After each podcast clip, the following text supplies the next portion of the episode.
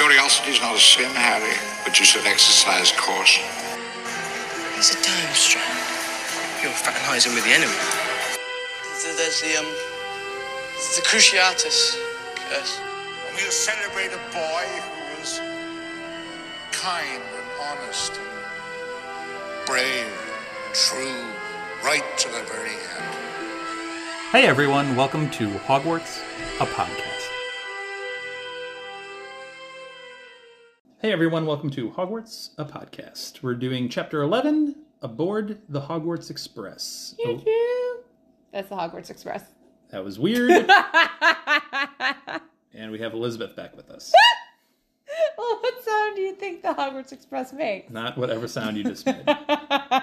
Uh, so, we're discussing uh, chapter 11 aboard the Hogwarts Express. Shockingly, most of this chapter happens aboard the Hogwarts Express. well, first I have to get to the Hogwarts Express. So you have to get there first. I just like how once again the the journey to Hogwarts it never ever ever goes smoothly. Like there's always chaos when the Weasleys. This is relatively smooth, all things considered. I mean, yeah, but like in the morning, it's like you know, we, there's a head in the fire, and Arthur's being pulled away, and then it's raining like crazy, and they couldn't get wizarding cars, so they have to get Muggle taxi drivers, and animals are not happy, and it's just like it's mass chaos once again. I feel like heads and fires can be somewhat normal in the wizarding world. Yeah, but not, this is the first time Harry's ever seen it. For He- Harry, he did a double take. The only thing that seems to startle Molly about it is it happens particularly early in the morning. Yeah. But uh, that's the only thing that seems to perturb her about it. anyway, um, so yeah, you have all that uh, chaos in the morning, and then they end up getting on to the Hogwarts Express. Um, more vagueness about what's coming in this upcoming year. Charlie and Bill are kind of dancing around the subject. Malfoy seems to know though. Uh, yeah, they run into Malfoy on the train, and he takes particular pleasure in knowing that they don't know something. Yeah, it's another thing to taunt them about. Another thing to taunt them about. Um, so, going back to the whole business with Arthur getting called away, you have Amos Diggory popping up in the fire, calling for Arthur to get to the ministry as fast as he can because something's happened with Mad Eye Moody. Which just okay, so just for a second. It's his head in the fire, which I have so many questions about, which I know you're gonna accuse me of being a Ravenclaw about again. But just the logistics of if your head is traveling but your body is left behind, is it like your neck stretches all the way to the next grate? And if that's the case, do the wizards that are also traveling by Floo powder, like their entire body, could they like trip on your neck as they go from grate to grate? Like, I want to know how this works. Does your head detach know- from your body? I know I am talking about heads in fires, but the idea of other wizards tripping over your neck is a ridiculous thought. this is where my brain went. Uh, no, I think it's It's just fascinating. I want to know like who was the first wizard who tried it, why they thought that was a good thing to try, and also why is it that it said like why can Diggory not take five seconds to get out of the like fire? Like obviously he, he's he's calling Arthur back really quickly, but it's like other than just the fact that you would use the Floo powder, like it's instantaneous traveling, right? For the most part. So I mean that's what you're doing. You're just relaying a message though. It's I mean he's relaying the message, but like an owl is going to be too slow even though apparently you live relatively in the same neighborhood. Yeah, but I mean, how much time would he really kill if he got out of the fire and was like, "Hey, Arthur, come back with me to the ministry. Hey, can I have a piece of toast? Cool, thanks." And then the two of them went back together. Like, why did he have to leave the rest of his body behind? I so how I'm imagining this is in Amos Diggory's house. He has the fireplace set up. He has the Floo powder Is in he at it. his house or is he at the ministry? Uh, I, either one, whatever. Okay. Um, I assume it's he has the fireplace in front of him. He has the Floo powder in the fireplace, and then he literally just sticks his head in, says whatever the uh, the Weasley kitchen or whatever have you, and it just pops up like that. He's not going through like different dimensions or something like that. I think it just his head. If you just stick your head in, I think that's the only thing that would show. Well, at the same time, I'm thinking about when the first time Harry. So therefore, his head is like coming through the fireplace. I just think of the first time when Harry traveled by fire and he could see the different grates of other wizarding like households and he you know he misspoke so he ended up in the wrong place. So if the idea of like what their advice was literally like be careful of the grates, don't get out too quickly or whatever the case may be, like I'm just imagining your head literally just traveling through this void of being in fireplaces to that next fire. And just this long neck. It's probably just it's me not a long neck. I can guarantee it's not a long neck. It's 100% just me imagining this, but it amuses me, so I'm going to continue to imagine it. I would entertain like a different type of Floo powder is a different magic associated with it, hmm. or or different type of magic in general is associated with it. I could see both of those as potential options, or literally just the you put part of your body in. The whole purpose for him calling Arthur this way is so he can get to the ministry quickly, so he can try to get Mad Eye Moody off on a relatively easy offense instead of Being arrested, because he has a new job to start. yeah. So um, Arthur's of- trying to take notes very quickly so he could properly do this. He's talking about all these different ministry things that he can possibly do. Oh, I could get him off on this. It's fine. I just got to get there quick. Yeah, I mean, essentially, Diggory said Mad Moody claims he heard an intruder creeping towards the house, and that intruder was attacked by his dustbins, which in the United States we would just call your garbage cans. And the neighbors heard the racket, and so they called the police officers. Please, men. Yep, and they arrived, and they were also attacked by those, you know, dustbins, and just total chaos. And I mean, Diggory does not believe that there was an intruder. He thinks it was just like a cat covered in what was it, potato skins or something like that, and that. No, there's an extremely upset cat covered Oh, yeah, in yeah. potato peels. Yeah, so the, so the cat got you know the cat was the intruder, and just that Moody is being paranoid because he has a reputation for being paranoid. But it's just really unfortunate that this is happening now because he has a brand new job that he clearly needs to get to if they're getting Arthur to try to get him off like of this crime. Yeah, so obviously Mad Eye has a history. He's we find out later from some Bill and Charlie is, who interject in this whole thing because I They think explain who Mad Eye Moody is. right they've heard of they themselves have only heard of him Mm-hmm. because I think Ron questions like who is this nutcase Yeah, some of that. Because I mean, what kind of nickname is Mad Eye? You know. Um, but uh, one of them, I can't remember who exactly, but they say that he's a retired Auror Mm-hmm. who has a very decorated history, and half the cells at Azkaban are full of criminals that he's put there, Right. which would make enemies of their friends and family. Right, and, And so, Harry is finally told like that's what an Auror is. It's a dark wizard catcher. yeah, so it's understandable as to why he would be paranoid because he's made a lot of enemies in the line of work that he's in. Mm-hmm. So, but I, uh, it's Bill. I think Bill says that Moody was a great wizard in his time. Yeah, So, obviously, if he's setting dustbins on people, um, maybe he's slipping a little bit. Uh, so I Arthur like- needs to go find it out. I did like the comment that um, uh, I forget which one it was, but I think Molly said how you know your father really, really respects uh, Mad Eye Moody. It was one of the twins was like, yeah, but birds of a feather, you know, like dad's dad's got a few screws loose too. After all of that chaos in the morning, we head to. We finally get on our way to the Hogwarts Express. Yeah, and can we just take a second to give our condolences to those poor, poor taxi drivers? Because they went through so much in Harry's cab. Fireworks went off. Could you imagine being a cab driver and having fireworks go off in your car? Like, how did they not crash and die? You know, we're here in America. You picked the right Fourth of July weekend, and people are a little intoxicated. Maybe an Uber goes poorly. You, Oh you never know. Gosh, could you just imagine? Like, you would go off the road, you would hit another car.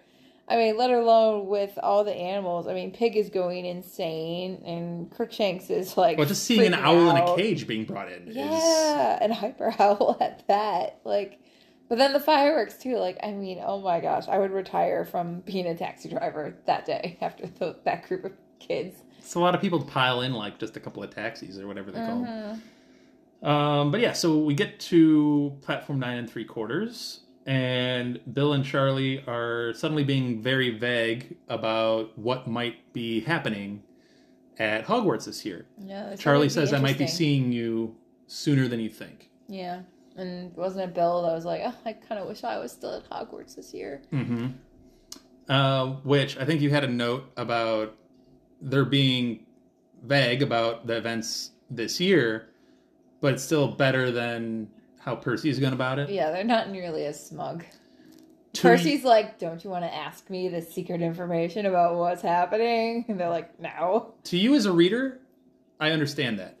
To the characters, Ron and Harry, and the, the twins, they're like, no, that's still as irritating because know, they're being like just Percy- as vague. I feel like Percy's worse though, because with Percy, it's like, you know, he's trying to show off the information, so they're just like, freaking whatever, Percy. But So you're reading it with an air of respect towards Bill and Charlie, but that same phrase could be like, "Oh, I wish I was still a student at Hogwarts." Like it could be coming off of a smug way too. You could say that sentence smugly.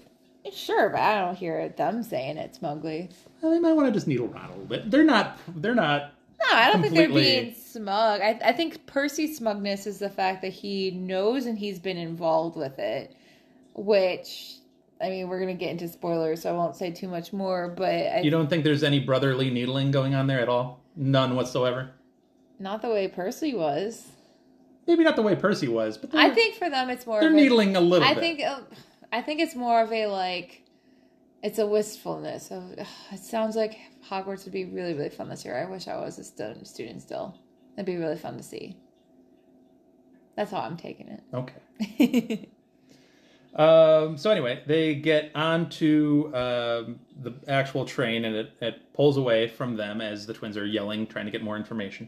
I will say I enjoyed very very much so how they spent so much time talking sports and Hermione was finally just like I'm over it and just started reading her textbook. That is 10,000% me. So much so. Uh, first of all, before we get into this whole train sequence, I need to specifically take time out and mention that we get a Hogwarts, a history mention as per Hogwarts a podcast law. we need to mention every time that Hogwarts a history is mentioned because it's what we got our namesake from. So, right. uh, Hogwarts a history is mentioned. Uh, life is good. um, And we learned interesting information about Hogwarts from the Hogwarts a history source, Hermione we, Granger. We do. Uh, we get that. So they they end up talking about schools, which we have uh, a little side segment that we want to talk about here in a second. Right. But um, yeah, they learn, or Ron learned specifically. I don't think Harry cares, but Ron learned. well, I, I, don't think, think, Harry Ron. cares. I think Ron doesn't care as much. I don't think they either of them care. Um, quite Okay. honestly, Touche. but um, Hermione lets this information go anyway. At least Ron is paying attention and responds back. Yeah, she says Hogwarts is hidden from muggles. They see an old ruin that says danger, do not enter unsafe. So I have questions of how does that actually work for teenage muggles? Because I feel like a teenager who sees that would be like, I am definitely breaking into that ruin to see what's going on. So I wonder if there's more magic too as they get closer. But she talked about how like places can be unplottable, uh, which Harry was like, you know, what's that mean? Like you can make it so that it doesn't show up on a map. Which I also have questions of how the heck did they discover that spell? But speaking of wizarding schools, Out of need is how that. out that's. of need, hide me from people. She mentioned other terms like you get close to the area and suddenly feel like you have something else that you got to do, or Yeah. like there's certain charms that are placed on it for Muggles, similar to how the Quidditch World Cup was right. established. Um, But yeah, speaking of all those other schools with different protections on them, you had sent a picture of the wizarding schools around the world, which I posted on Twitter because it was really interesting how few schools there seems to be. I'll just say this is an example. Um, some of it we know for a fact in certain countries, like we know Hogwarts is essentially set up for the United Kingdom and Ireland. It seems like uh, we know that Ilvermorny, however you pronounce that, uh, school is in at least the United States. Right. Um, and then what we think of um, it- you know, the the reason they get on it is because of uh, Durmstrang and Beauxbatons is mentioned in this chapter. Right. Malfoy says how he almost went to Durmstrang. And so that kind of brings up the question of other wizarding schools, which Hermione then gets into because she read a book, stunningly. Uh, so Probably because they were talking about sports. yeah, so we get into this. Um, we get into this question of other wizarding schools, and we posted the picture to Twitter, like Elizabeth said. And uh, one of our followers, Jenny Conway at Jenny Conway, had some really good questions about it. Um, she said it was seemed like it was a bit light on the school front, and you think there'd be more wizards around, and also some of those schools have got to be bigger in the amount of students that they have, right? Yeah, it makes me wonder, like, just how many wizards are there? Because it seems like there's a high enough percentage of wizards around the world, but based on that map, I mean, Just population alone, you're looking at um, with this specifically, almost two thirds of Africa they have under one school. yeah, that doesn't The population there must be insane, Right. and there must be more wizards per cap. You'd, you'd think. You'd have to have, like, a wizard, like, Wakanda or something, like, you know, just, like, completely hidden from everybody, I suppose. Maybe it is unplottable. And in the same graphic, you have all of Central America and all of South America under one school. Mm-hmm. And just from what we've seen from the Fantastic Beast movies, um, you know, Brazil is flaunted as this beautiful, magical country. yeah. Yeah. So I, it, it I will agree with Jenny. And this seems a little light. It seems a little generic. Um, because there's there's got to be there's got to be more, like she said. There has to be more schools, and there has to be more Maybe they're the more pristine schools or prestigious. I mean, if you look- it's- think of it as like the Harvard or the Yale almost of of Wizarding World schools. I mean, if you think like if there's how many people in the United Kingdom and Ireland, mm-hmm. and then all of those get funneled into just Hogwarts, and you're mm-hmm. talking about like roughly however many we said, Like, like like eighty to hundred, something like that. something like that. That's an insanely low Yeah, population. yeah, So for all of South America and Central America, you're millions upon millions. Uh, it gets funneled down to just one school. It's got to be even. Uh, it- at it least it's got to be a bigger school, right? at the very least. But anyway, thank you, Jenny, for the, the comments on Twitter. We really appreciate it. Mm-hmm. Um, kind of interacting with us. But yeah, I, I had the same similar questions about that graphic. Yeah, it's just interesting that you know there's so many different ways to be secretive about locations and the idea that you know they never consider like oh yeah muggles can't find hogwarts like I yeah, the thing I disagree with Hermione's note on where Durmstrang might be just based on their school uniforms. By the way, I love that she even looked up their school uniform she options. does her research that girl Wow. um, but she assumes it's in the the deep north. because of fur on the uniforms Right. Doesn't have to be. Could be mountainous. Could be in a mountain range, and it could just be high up in a mountain range, which is how they hide it. Because who's going to be traversing mountains to get there? You know. yeah Um, so I don't know. It's it's an interesting kind of discussion. Um, it- on that maps particularly that we were discussing on Twitter, they have Durmstrang covering almost all of mainland Europe, mm-hmm. which I think um, people might get distracted and think that it's only a certain two or three countries, or even just one country, that Durmstrang's attached to. But uh, in reality, it's like all of mainland Europe, and then the other other school the other school is just a couple of countries as well. So I think you get tied into thinking only one country per school, and that's not technically true. Even with Hogwarts, if you're tying in Ireland, you're right that's technically two countries. And if you want to break up the United Kingdom into its separate countries, Which then again it's just makes me wonder, like, how big is the Wizarding World population? Is it so small that that's why everybody is able to have knowledge of like who Mundungus Fletcher is, or or does his reputation just precede him? So are you talking about the? Like, entire wizarding population only being like a couple million yeah, I, I for the whole world? I'm really curious about that because it does seem like it's bigger than that, but at the same time they've been hidden from Muggles so well. But then, are they actually, or are Muggles just pretending like they don't know about the existence? Because there are, we know, there are Muggles who do know about wizards. They just, you know, push it to the side, or they're married to a witch or a wizard, or whatever the case may be. I wonder how many Muggles there are who are just like aware of the wizarding world, but just don't bring it up in conversation because you would look crazy. I don't know. But let us know what you think on kind of all of that, and go check out our Twitter if you want to see that picture, and um, I could probably post it on our Instagram too. But yeah. so, um, anything else on the non spoilers? I just once again love Malfoy going out of his way to find Potter and to taunt him. It is no wonder why the shipping of those two is so strong on the internet. That's all I'll say about that. Wow, you went a shipping route. That's how we're going to end non spoilers. There you go. Um, my favorite is still the Trelawney Snape ship. or, or Didn't we have one with the cats? uh, Crookshanks and Mrs. Norris. Yes, that was also a solid one. Well, that took a left turn in the conversation, but there you have it. And we will be right back with the spoiler section.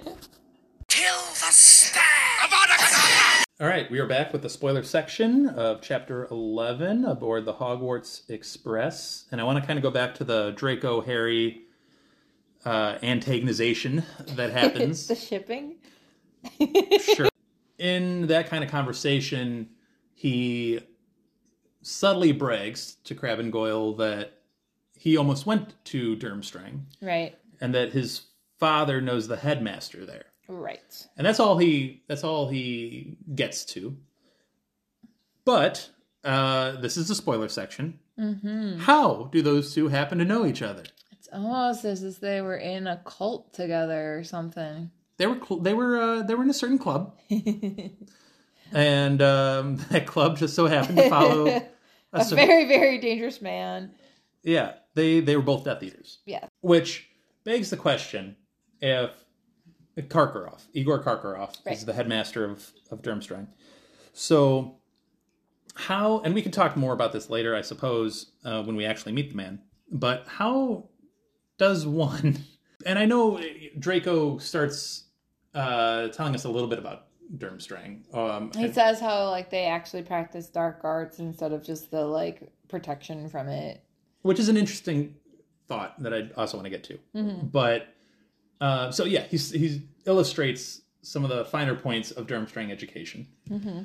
and it begs the question: How does Igor Karkaroff go from Death Eater, to head of the headmaster of a school, of a fairly large, important school?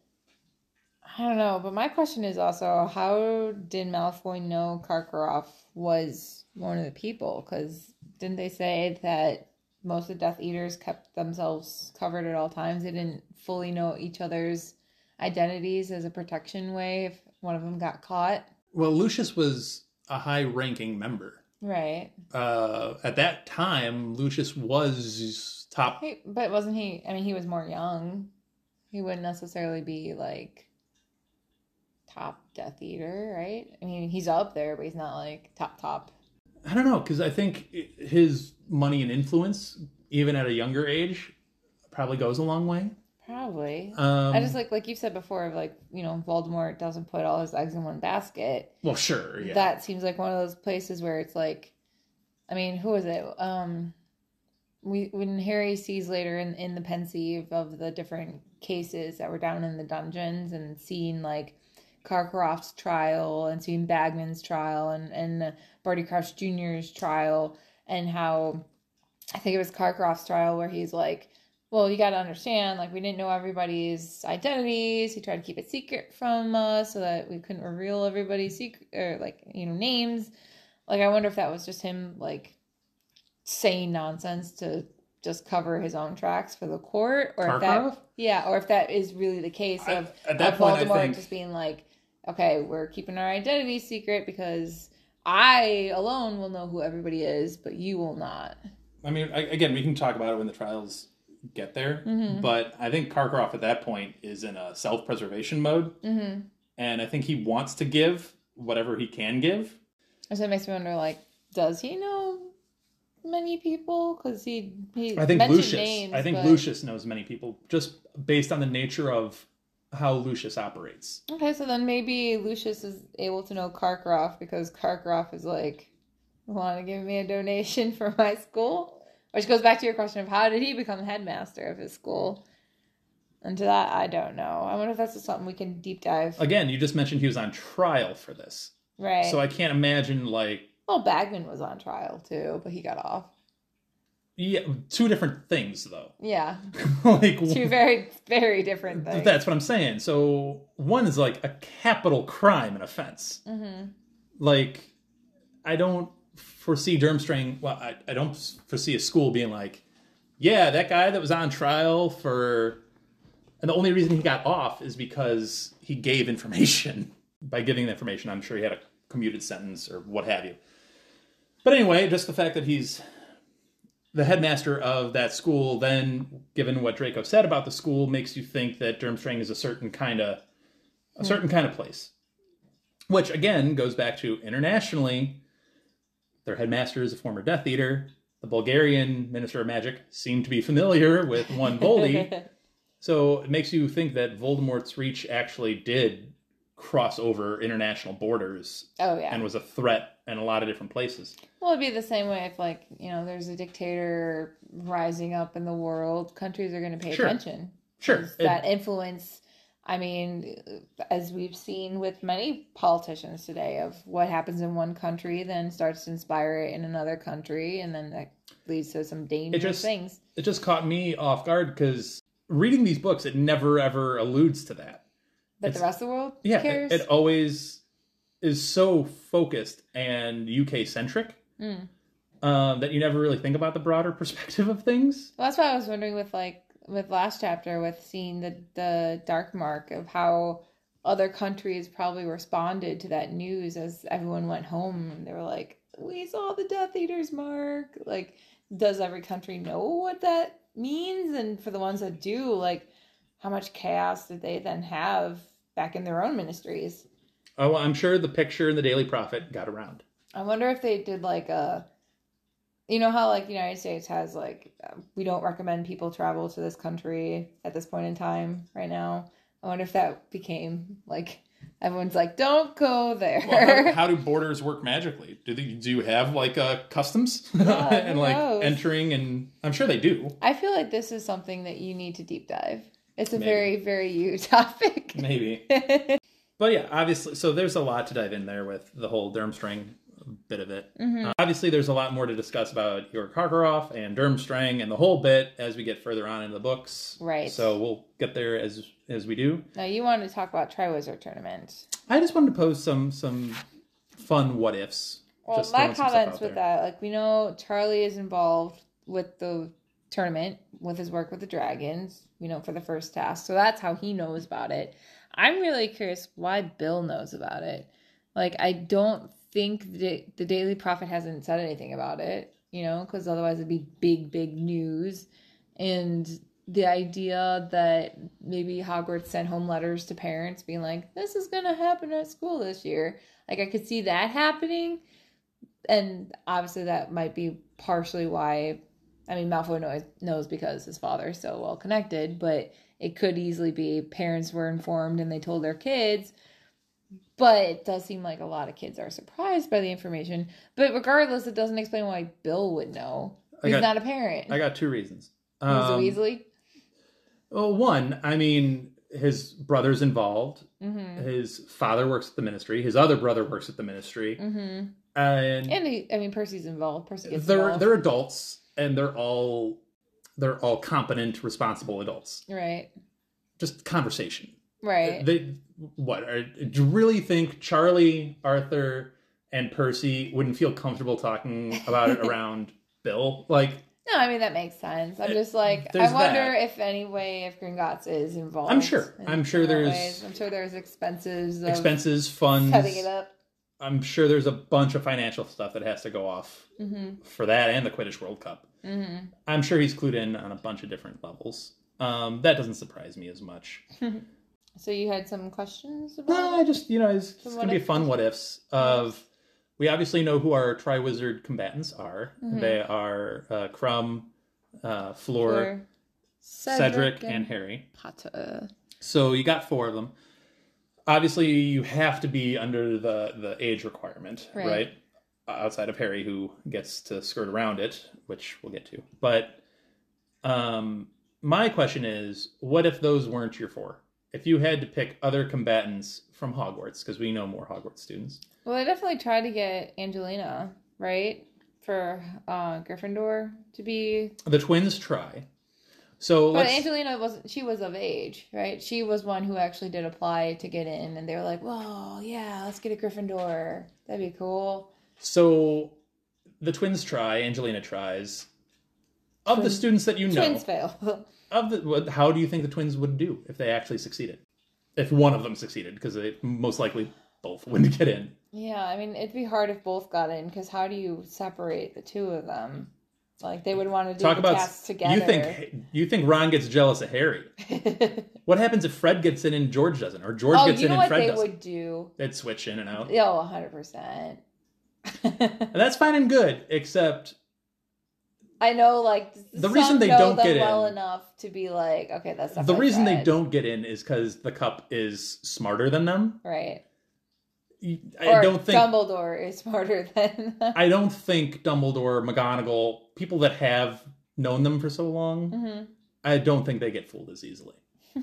You know what I mean? I, Yeah. I just don't think they get. No, they wouldn't like. I don't think Dumbledore or McGonagall, McGonagall especially would not get fooled, but they would definitely try it. no, they would certainly try it because one would feel bad that the other one's not right. able to participate. I don't know how the twins would do. I I'm more interested if Angelina was the one who got picked and Harry's name also then came out of the fire. What does that do to Gryffindor? You know? Splits Gryffindor. Yeah, I feel like it'd be like a whole civil war in there of who do you support. Good. I mean, it splits all of Hogwarts Yeah. when Cedric and Harry both get picked. Yeah. And then some alliances happen, and maybe that's why Julie and Anna think he's a touch overrated. Um, Are I don't you calling them out for having a Gryffindor bias? I've called them out many a time for having a Gryffindor bias. Uh, but I don't know. There, there's a lot there. That obviously causes a rift in the school. hmm Uh, if Angelina gets picked and Harry gets picked, yeah, that probably causes quite a rift in Gryffindor. Yeah, And it probably breaks the same way. A lot of people going for Angelina instead of Harry. yeah. Honestly, I don't know how anyone else would. because one's more fair and the other's not. Yeah, I don't know how other students would fare with this. I mean, obviously Harry has experience with these weird Well, quote puzzle unquote type experience. He's like things. he's 14. Yeah, but think of what he's know. I done know, I know, up to this point. I mean, he could be Sure. more experienced than Cedric, you could argue. Um you could easily argue that, but it I don't I don't know, but I think for some of them if they tried to be like Angelina could probably perform well under pressure just because she's a Quidditch star. I don't know if say like I mean I guess Cho is also a Quidditch star too, so she could do well, but if there's some other student who has never been in Quidditch and hasn't had all eyes on them and and the pressure of the whole school watching what they're doing, like that So, could break let me- somebody. Let me throw this then at you. Hmm. And instead of how they are now in this book, year 4 hmm let's think about how they would be at their eligible age. Like Harry has gone through book five, he's gone through book six. He's a more mature individual hmm who's taught Defense Against the Dark Arts classes. Mhm. The participants in those Defense Against the Dark Arts classes, Ginny, hmm going through what she's gone through, matured, gotten quite powerful in her own right by the time she's 17. How do you think those students would fare if they were their age eligible eligible selves? Well, I think the DA would do well just because Harry taught them. I think some would do better than others. Oh well, yeah. Ginny, I think, would do quite well in this. Yeah, I could see that happening. I don't know why, but she just strikes me as someone who's really good at swimming for the second task. I don't know why. She's an athletic individual. yeah, I could see her very, very quickly finding her, you know. So wait, you're not. We've mentioned a lot of names so far, and one name that you haven't brought up is Cormac McLaggen. You don't think Cormac McLaggen would I be a solid Cormac participant? would be spending too much time bragging about how he's a champion to actually do the task that he's a champion for. That's my take. That's my hot take, if you will. Moving off the what ifs for a 2nd Uh-huh. though. My biggest thing, which we have touched upon before, but I want to bring it up again since this is the chapter where it happens. This is where Moody got kidnapped by Barty Crouch Jr. and Wormtail. This is what we were talking about when we read the very, very first chapter of this book, um, when Voldemort was talking about, you know, putting the plan into motion. And I know um, we disagreed. If you missed that episode, go back and listen to it because it's always fun when we disagree. But we were talking about how I mean, you thought that Voldemort would not just trust these two to complete his full plan. I said how it's more, he doesn't have any other choice. He's got to go with those two. But regardless, I think this is where, um, you know, Moody, when he heard an intruder, he did hear an intruder. It wasn't a cat, it wasn't like some random muggle. This was Barty Crouch Jr. and Wormtail coming to get him and they succeeded. They got him in his trunk and then closed it and got everything ready to go just in time for Arthur to show up and cooked up their story and, you know, went along his merry way to Hogwarts to teach Harry and to lure him to his doom. Dun dun dun. Yeah, I, I think my my only uh, question about all of that was the Voldemort side of things of leaving some things up to chance. And I get that he's in a vulnerable position and he doesn't really have much personal control over mm-hmm. the situation, and he does have to put some trust in some other individuals. It just feels odd that Voldy would allow so much things kind of on a coin flips chance. Like we so we get the Bill dropping some knowledge on how formidable Moody was in his prime. Mm-hmm. I'd have to think Voldy's fully aware of how capable Moody is. Right. So I think he'd have to find like a more foolproof way of being like, how can we ensure this is happening? How can we ensure that we have this plan done? You know what I mean? And I think they just probably got him so off guard since this was literally the day that he's supposed to be starting his job at Hogwarts. So if he's getting Wasn't Moody one of the ones that put Barty Crouch Jr. in prison to begin with? I think so. I think he was the guy that did it. yeah, I'm, I'm not. probably. Um So I'm sure Barty Crouch is well, Moody fully plus, aware. yeah, Barty Crouch. Um, but yeah, if if Moody is, I mean, from his perspective, he's packing up his stuff. He's getting ready to go teach for a full year at Hogwarts, and like the train leaves soon. Kids will be here tomorrow morning. Like, I love how all these plans are in place right as the Hogwarts Express is about to leave. funny how that works. It's almost like it's a, a very convenient plot device. Hmm. Voldy, as unpredictable as he should be, is awfully predictable in a lot of different ways. No, no, no. My plan must start again- on July 30th. Harry has to learn.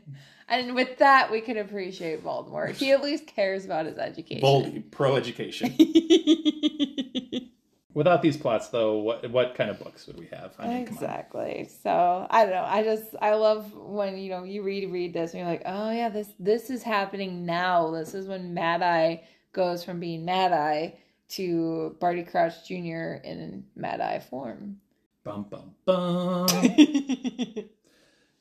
yeah, so uh, do you have anything else for the spoiler section? That is it. I'm excited to be back at Hogwarts finally. Can you believe it's been 10 chapters of just like like I know there was a Quidditch World Cup and there's all these like, you know, exciting things now, but it's been so long since we've been at Hogwarts. It's almost like the like Sorcerer's Stone, Philosopher's Stone book all over again. Just like can we get there please? It's been a lot of setup. We spent a lot of time at the Dursleys. uh, the Quidditch World Cup, cool, cool little side plot Dark tangent Mark, thing, which was great. interesting, of Yeah. course. And I still love the first chapter. First chapter. I think, It's- is phenomenal. Yes.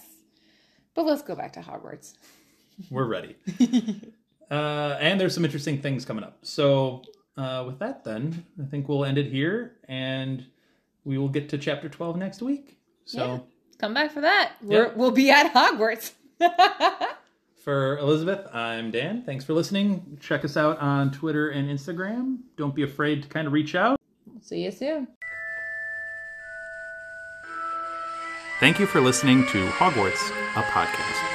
If you like what you've heard, please click the subscribe button on your preferred podcasting app and follow us on Twitter and Instagram at Hogwarts a Pod.